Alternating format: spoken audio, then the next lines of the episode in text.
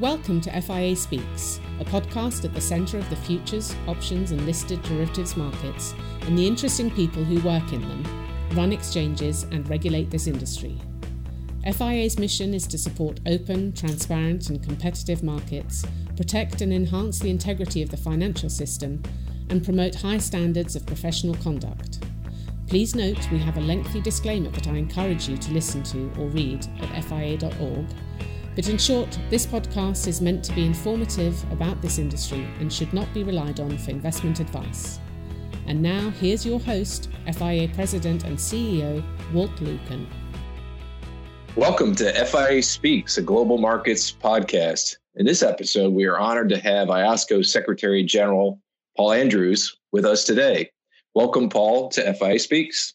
Thanks, Walt. It's good to be here, and thanks for having me. No, absolutely. Well, with our coronavirus outbreak, it is a sign of the times that we're recording this podcast remotely between Washington, D.C. and Madrid, Spain, where IOSCO's headquarters are. This is the first time we have done this remotely. So, Paul, we appreciate your flexibility and patience as we do this. No, it's my pleasure. We're getting more and more used to these types of things, given the situation. So it's becoming old hat. Absolutely. Well, Paul, we hope your family and all your IOSCO staff members are doing well and safe during this environment. But before we dive into our questions, give me a sense, we're all adjusting to working from home and how our organizations are functioning in a different way than we were 5 weeks ago. Give me a sense of how your daily life has changed compared to 5 weeks ago. Well, it's been very interesting, I guess, to say the least, and maybe I'll just give you two examples of how things have changed pretty significantly here. One is sort of, I would say, on the personal side, where we're on pretty much a complete lockdown, which means that you're really not allowed out of your home except to go to the grocery store, or the pharmacy, or to walk your dog. And that's really about it. And so being confined, inside 24/7 is pretty much 24/7 has been a big adjustment, not only for me, but I would say for my colleagues at IOSCO. So just sort of the social life and those kinds of things have changed, I would say pretty significantly. But the other aspect, on the work side, the work hasn't really slowed down. But what's been interesting for me is, I've never been a very tech savvy person, but I would say in the last 5-6 weeks, I'm using tools like Zoom, like what we're doing now through Microsoft Teams, through video chats on something we use here in Madrid called Blue Jeans.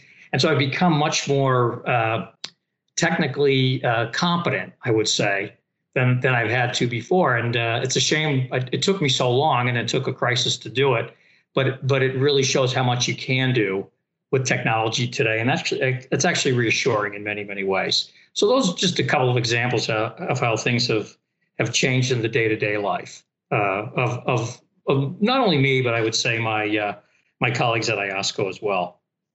Well, I'm lucky to have a few tech-savvy teenagers in my house right now. So it has been a masterclass on trying to learn Teams and Zoom and other devices of trying to work remotely. So we're all going through it. For those who don't know, IOSCO stands for the International Organization of Securities Commissions, which is the global standard-setting body for market regulators. Regulators like the SEC or the CFTC in the United States or the FCA in London are members, or the Hong Kong regulatory authorities are members of your organization. And Paul joined IOSCO in March of 2016 after spending over 2 decades as a frontline regulator, first with the SEC and nearly two decades with the Financial Industry Regulatory Authority, FINRA, which is the self-regulatory authority in the United States for the securities markets. But now, Paul, you sit as Secretary General to the markets regulators equivalent of the United Nations. How did your prior experience as a frontline regulator properly prepare you for this role?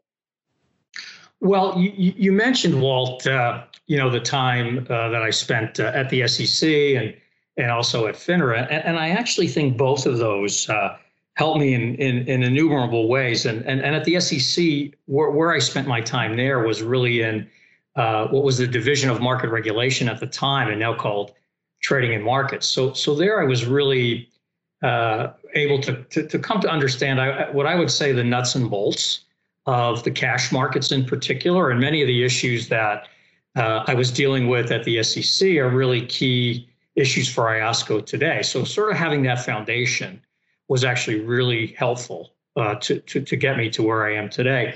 And then at FINRA, that also helped a great deal, because there I really ran the international operations of the organization. And so from an international perspective, I was able to see a number of the issues, not only from FINRA's perspective, but also from an international point of view. And you know, in that role, it actually gave me the opportunity to meet a lot of people around the world and in the global regulatory community, not only at IOSCO, but on a country-by-country basis. And having those relationships was a great help to me when I came to IOSCO 4 years ago. So yeah, I would say my prior experience was invaluable, and really wouldn't be here today, I don't think, without it. And is there anything about the new job that surprised you, that you weren't prepared for, or that you're having to exercise growth and new skills that maybe you weren't doing in your other job? Well, the thing that perhaps surprised me the most, and I don't know why it surprised me, but it did, was, I would say, the breadth of the issues that we have to deal with at IOSCO on a day-to-day basis, and the international organizations that we have to deal with. So, you know, in my prior world, I never really had to do too much with issues around central counterparties or issues around trade repositories or things dealing with margin. And so it has been in some ways also a good learning experience to think through some of these other issues and how they interrelate to the things that I did know. So it's the breadth of things that I think has really surprised me more than anything. And having been now on the job for 4 years, I guess you never say you won't be surprised by anything, but there are new things coming up every day. And that's the beauty of this type of job as well. Well, let's dive into that agenda a little bit. You touched on a few things, but tell us, you know, how does IOSCO approach its agenda? How does it set its priority? And importantly, how has the recent COVID-19 affected that agenda? So if you could walk us through a few of those agenda items. Sure, I'd be happy to. I mean, one of the good things that I think we've done as an organization over the last couple of years has really revamped the way we go about setting our agenda and our priorities, and we used to do it through what we call the strategic direction, which was essentially a 5-year plan. And you know, the way markets are today and the dynamic nature of markets, the moment you finish a 5-year plan writing it, it's almost obsolete. So what we've done now is we do this on a yearly basis, and it's through a vehicle we call our risk outlook, which is something that we put together every year, which gets presented to the board. And then the board uses that as the vehicle to set its priorities from on a year-to-year basis. And it helps us, I think, be much more flexible and nimble and being able to adjust to market conditions. So maybe I'll just give you a quick example of some of the things that we set out to do in 2020, and then how that's been turned a little bit upside down to some extent by COVID-19. But I should start with just letting you and your listeners know just where we begin. And we begin with what IOSCO's core objectives are, and they're very simple, and they're three. It's about investor protection, number one. It's about fair, efficient, and transparent markets, number two. And it's about how we can contribute to the reduction of systemic risk, number three. And so everything we do, we try to build off of sort of those three core objectives. So for 2020, for instance, we set ourselves sort of 6 general priorities. And I won't go into any detail about them, but let me just list them for you, because many of them will be familiar to you and to your listeners as well, because they're relevant to all of us in some ways. The first is around crypto assets and all the issues dealing with crypto assets, issues dealing with artificial intelligence, machine learning, how that's impacting markets. The third priority was around market fragmentation, and particularly around harmful market fragmentation and what we can do about that. The fourth priority we had set was around passive investing and index investing and how this is impacting market structure and the markets, I would say, more generally. The fifth area was about retail distribution and the digitalization of the markets today, particularly on the retail side. And then we added another priority this year on examining leveraged loans and collateral loan obligations, and particularly from a market conduct point of view. So those were the priorities, but we've been doing a lot of other things as well on sustainable finance, on FINRA, issues around financial stability, but those were the six key things that the board said, this is what we're going to focus on. Well, then came along COVID-19. And I would say that did pretty significantly upend the agenda that we had set for ourselves. And it was really around, a reprioritization. And so we had set a number of work streams in train under those six priorities. But with COVID-19, what we really had to do was stop and take a look back and look at the key issues that COVID-19 is raising. And for us, it's really around two or three things. It's about how is market-based finance being impacted, particularly around all of this heightened volatility that we're seeing, and issues around liquidity as well. So it's sort of these market issues that are really focusing our time. And then looking at things that are impacting pro-cyclicality. Things like credit ratings and how they are going to impact the markets when we're going to start to see downgrades coming in the not too distant future. So it's things like that we've just pivoted to focus on, and specifically around investment funds, issues about margin, clearing, and other types of real day-to-day impacts that the markets are having because of COVID-19. I hope that helps. No, that definitely helps. And, there's a lot of things we can dive into here. As we do that, what is your general assessment? I think, if I were gonna, as an ex-regulator myself, if I were gonna say, how has the market fared? I'd say pretty darn good. I mean, not that there aren't issues that's been raised, but given the extreme significant volatility that we're seeing, you would expect problems, and there have been. But for the most part, the markets have done what they've been asked to do: discover prices, manage risk, raise capital during a time of need. But I'm just curious, from your standpoint, you're closer to this than I am. What's your overall assessment?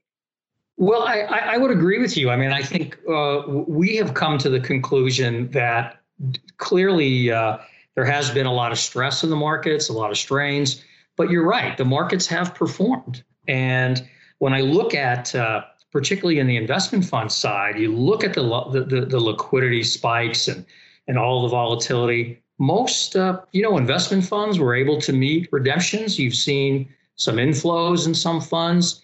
I look at the central counterparties, and they've had to issue margin calls, but by and large, those have gone off without a hitch. And I do think that we have to be pretty grateful and proud that markets are doing their job when it comes to using, being a safety valve or that kind of thing to help relieve some of the stresses and volatility in the market. But no, we're pleasantly surprised that things have held up pretty well. And how does IOSCO play a role during a stressed environment? I know, your typical role in normal times is setting standards and helping get consensus among market regulators and raising global benchmarks. But are you playing a communication facilitation role to bring people together? You know, we're seeing different policies being implemented on markets, such as the short selling bans in some jurisdictions and not in others. So how are you playing a role during these stress times to help to facilitate conversations among regulators?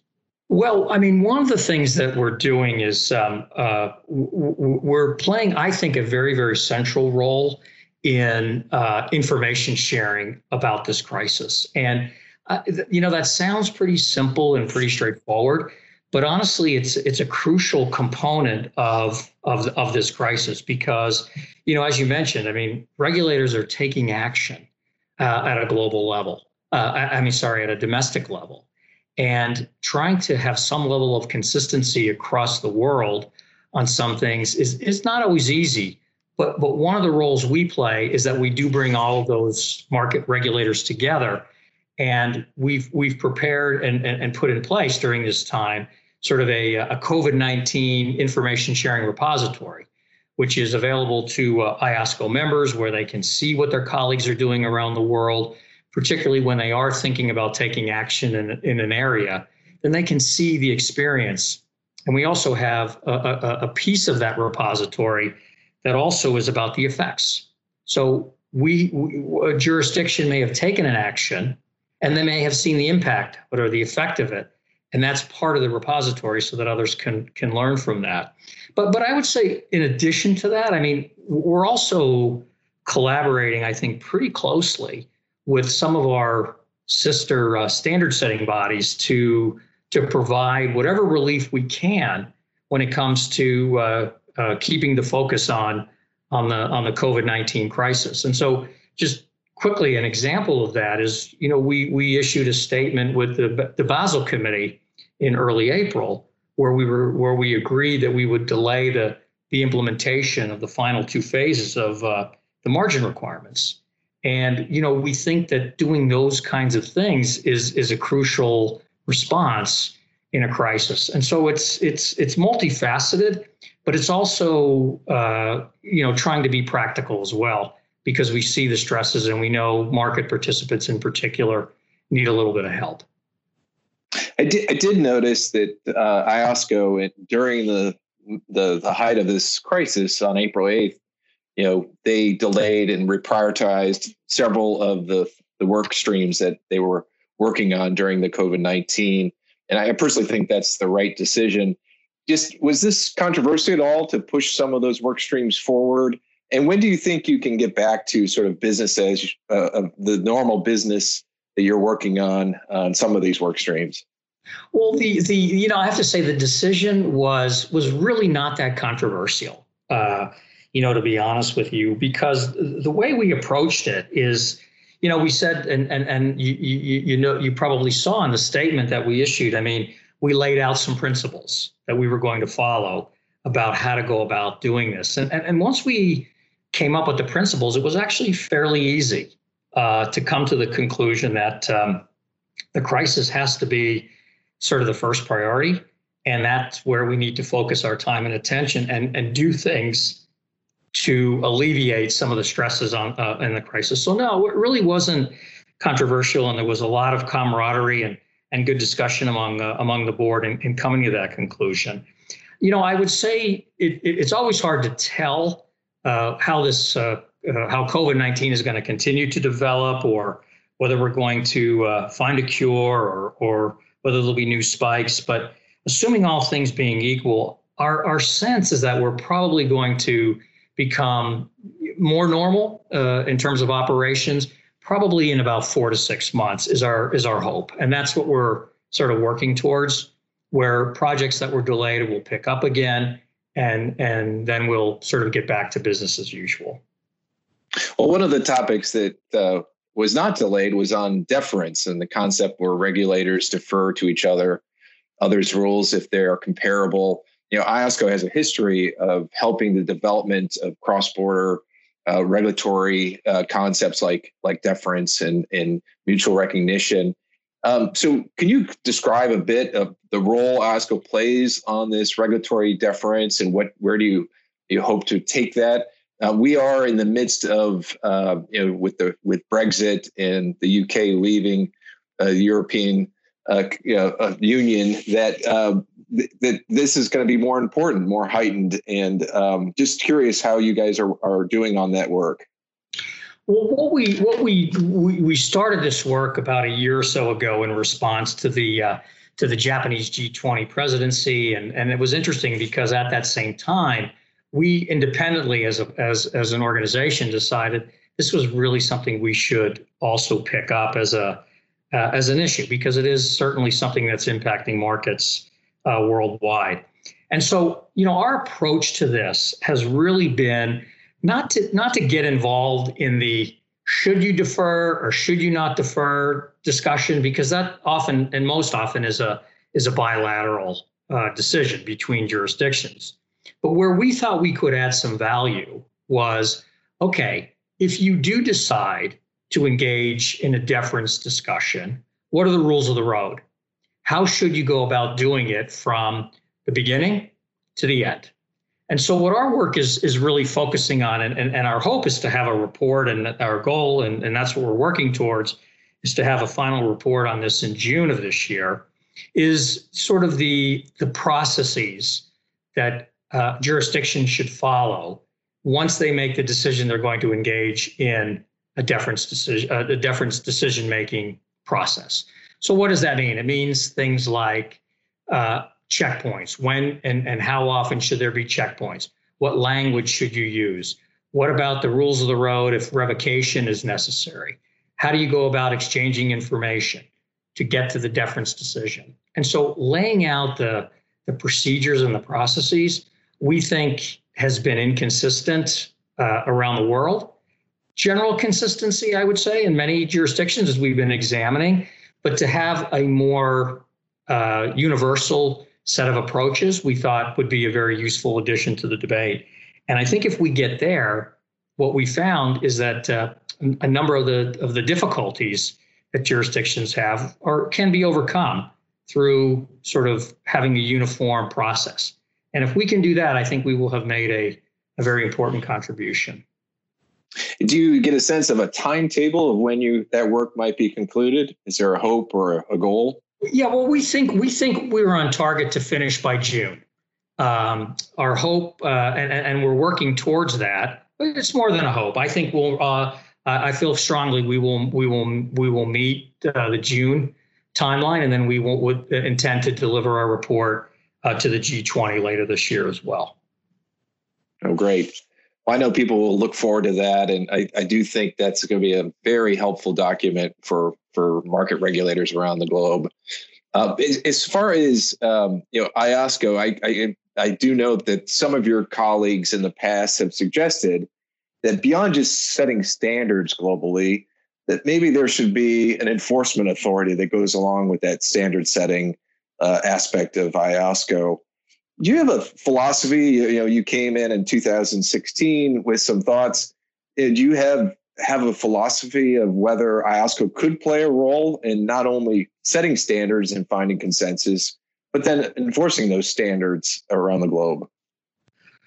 Well, I mean, to be fair, I would say that, to some extent, we have that already. I mean, we don't call it enforcement. What we call it is assessment. And we have a committee that's devoted to assessing whether jurisdictions have actually implemented the standards and the recommendations and the guidance and whatnot that IOSCO issues. And there are no sanctions per se, unlike in an enforcement context, but there is, the moral suasion of whether you're living up to your commitments with respect to implementing the standards. And so it's a little bit, I hate to use the phrase, but it's a little bit of name and shame. And so there is that kind of that component to what IOSCO does. The move to a full-blown enforcement sort of authority, I would say, is a little bit controversial. And, to me, I think it would fundamentally change the nature of IOSCO. And I say that because as a general rule, IOSCO runs on a consensus basis. And that's in some ways what gives it its legitimacy, because if you can essentially get over 100 countries around the world, from the biggest to the smallest, to agree on a set of standards, there, you've actually accomplished something, I think, pretty significant. I would also say to move to sort of a full-blown enforcement would really be a bit difficult, I think, to implement, because that would create its own set of infrastructure needs, staffing, and technology needs, and things like that. So, I have to say I'm happy with where we are, and don't have a strong desire, I would say, to move to a more full-blown enforcement posture, like some others have suggested we could. And I think you hit it on the head. Politically, I think it'd be difficult for independent agencies around the globe to look as if they're giving up some authority to a global standard-setting body. I know Congress would probably ask a lot of questions here in the United States, and legislatures elsewhere, if that were the case. So I do think politically it would be difficult. Yeah, I think you're right. That's another big component to it as well. Yeah. Listen, I know that you came to IOSCO in 2016. I'm sure you had ideas, and you were re-upped last March. But as far as personally your agenda, what you wanted to achieve, where are you? What are the things that you wanted to try to bring to the job and accomplish? And can you get a sense of what's on your to-do list? Now that you're sort of halfway through your tenure. Yeah, it's hard to believe. I mean, the time just goes by.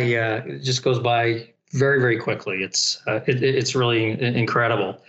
Well, I did. You're right. I mean, I did come to this position with a few ideas about what I wanted to accomplish, and let me just I'll lay them out for you. And they were really relatively straightforward, but important in my opinion. I mean, the first thing I really wanted to do was reset the relationship that we have as an organization with the Financial Stability Board.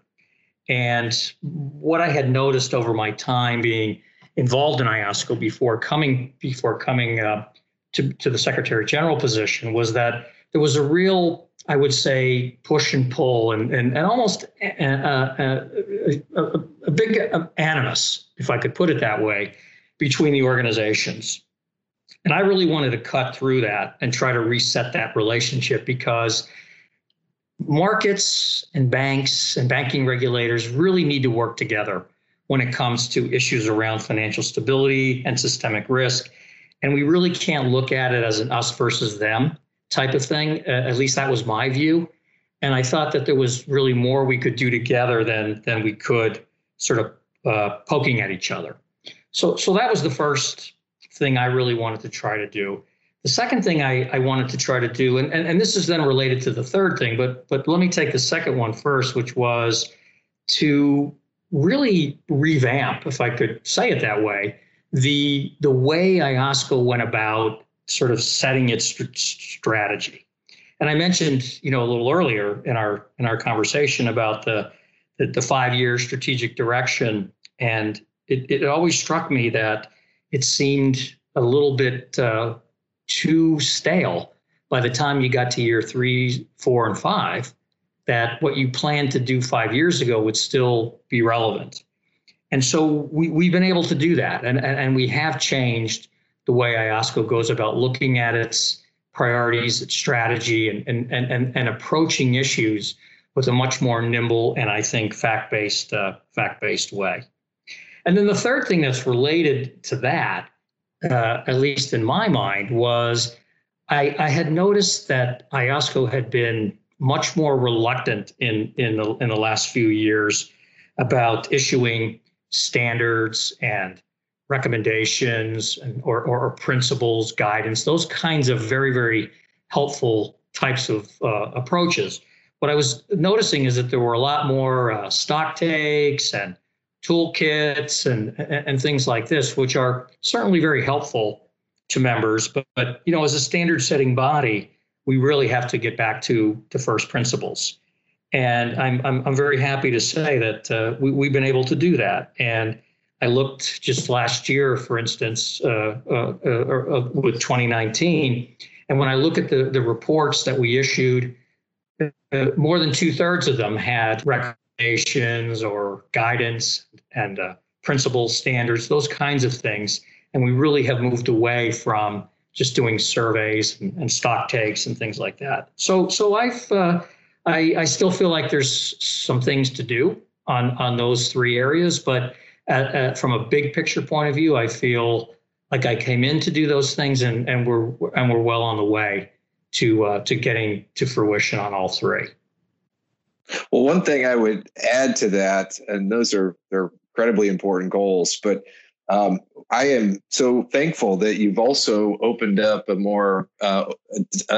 better dialogue with the private sector and given more transparency of how the process works, and opened up that communication line with the outside, with the markets and the participants in those markets. And to us, that has really helped lift the veil of how things happen at IOSCO, and also have allowed us to feel like we've participated and had a say in some of the standards that are being set for the markets. So to me, that has also been an extremely important accomplishment of yours over those 4 years.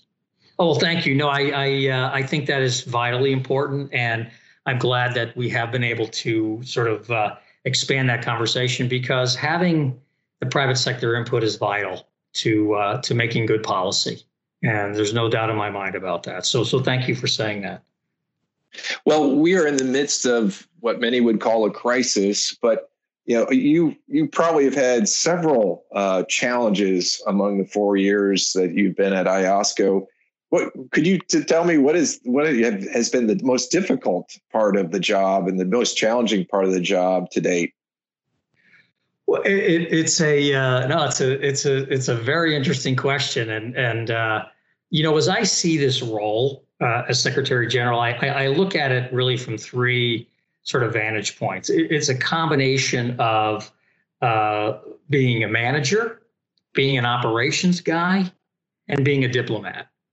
And it takes sort of a combination of all of those skills, and probably many, many more that I haven't thought of. But I would say in large part, those are the three buckets that I would put what I do on a day-to-day basis: managing, operating, and diplomacy.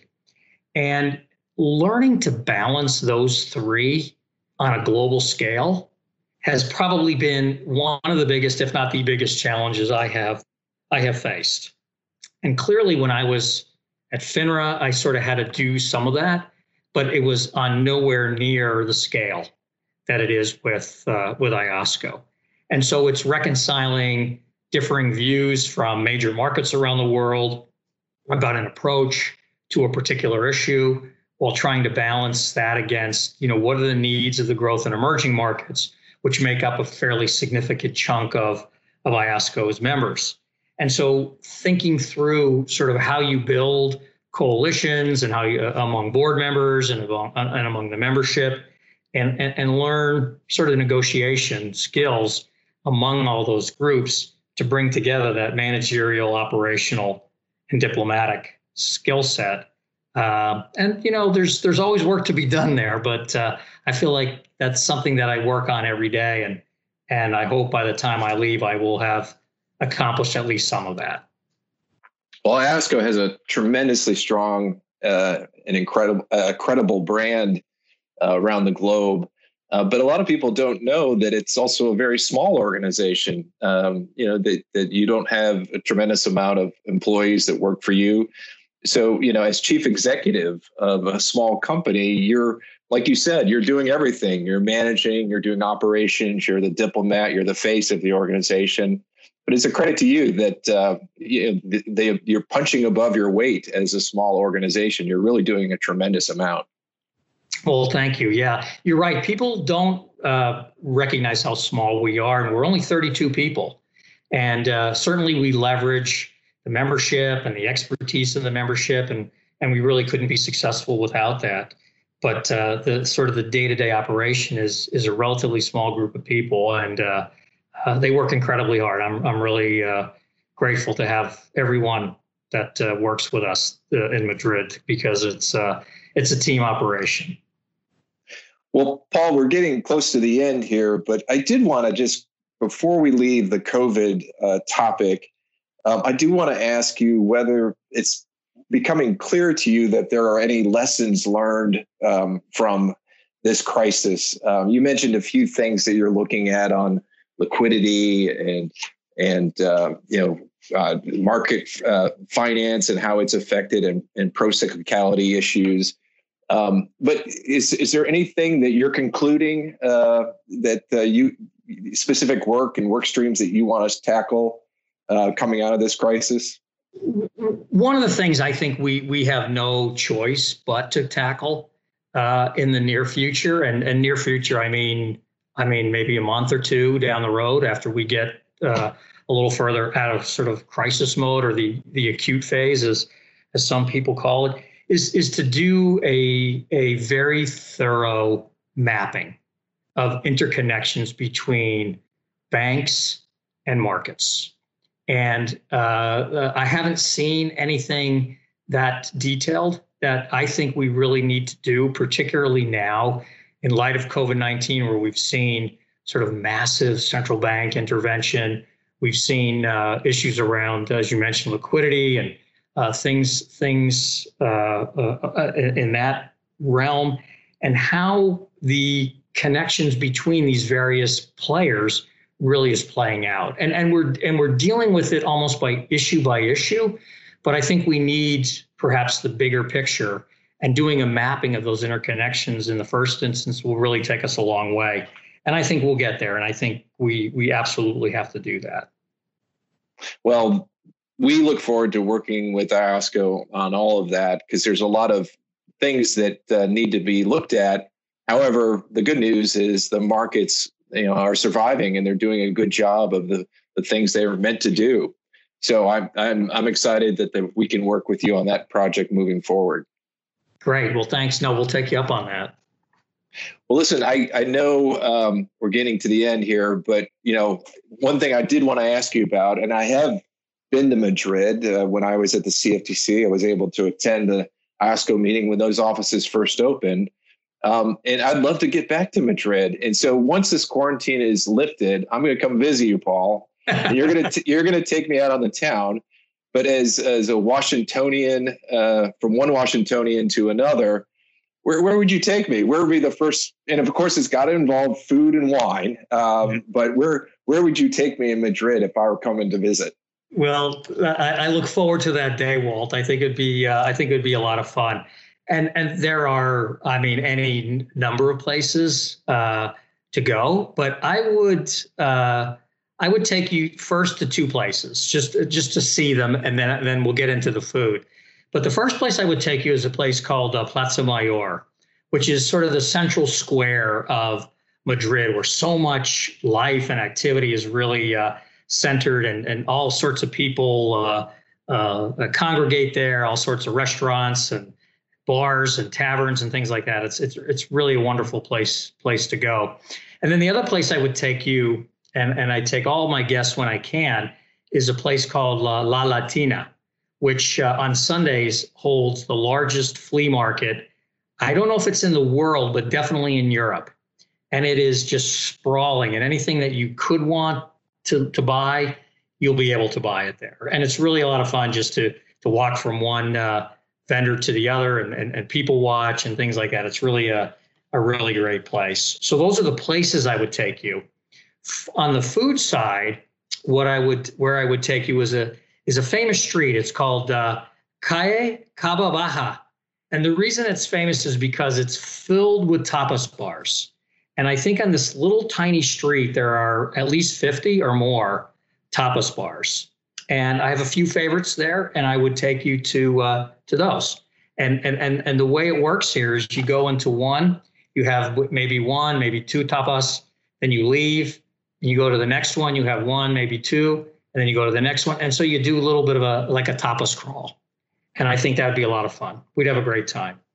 Man, my mouth is watering. So our family was in San Sebastian, and we went to a lot of Pichos bars when we were there, which is the version of tapas up there. And it's fascinating. So you've already won me over. I'm with you. I'm looking forward to it. Yeah. Well, listen, this has been a great and fascinating conversation. I appreciate your time. And I'm sure our audience now has a better understanding of the important role that IOSCO plays and your role in it. So, but for now, we have to end our conversation. So thank you, Paul, for being here as part of FIA Speaks.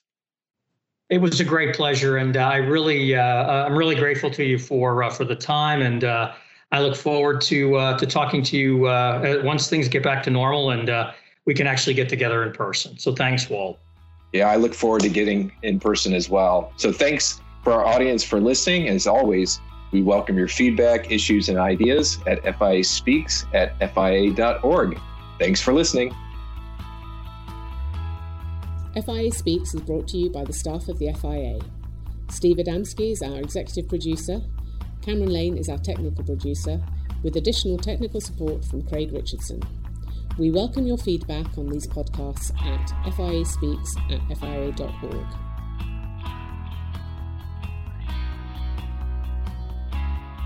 This podcast is intended for informational purposes only and is not intended to provide investment, tax, business, legal, or professional advice to any individual or entity. Unless specifically stated otherwise, neither FIA nor its members endorse, approve, recommend, or certify any information, opinion, product, process, service, individual, or entity presented or mentioned in this podcast. FIA makes no representations, warranties, or guarantees as to the accuracy or completeness of any of the podcast's content. Reliance on the podcast contents is done at your own risk. FIA disclaims any and all liability or responsibility for any direct, indirect, incidental, special, or consequential damages arising out of any use of, reference to, reliance on, or inability to use this podcast or its contents. Any commercial use, resale, or redistribution of this podcast without the FIA's express written consent is prohibited. Copyright 2019 FIA, all rights reserved. For more information, visit FIA.org.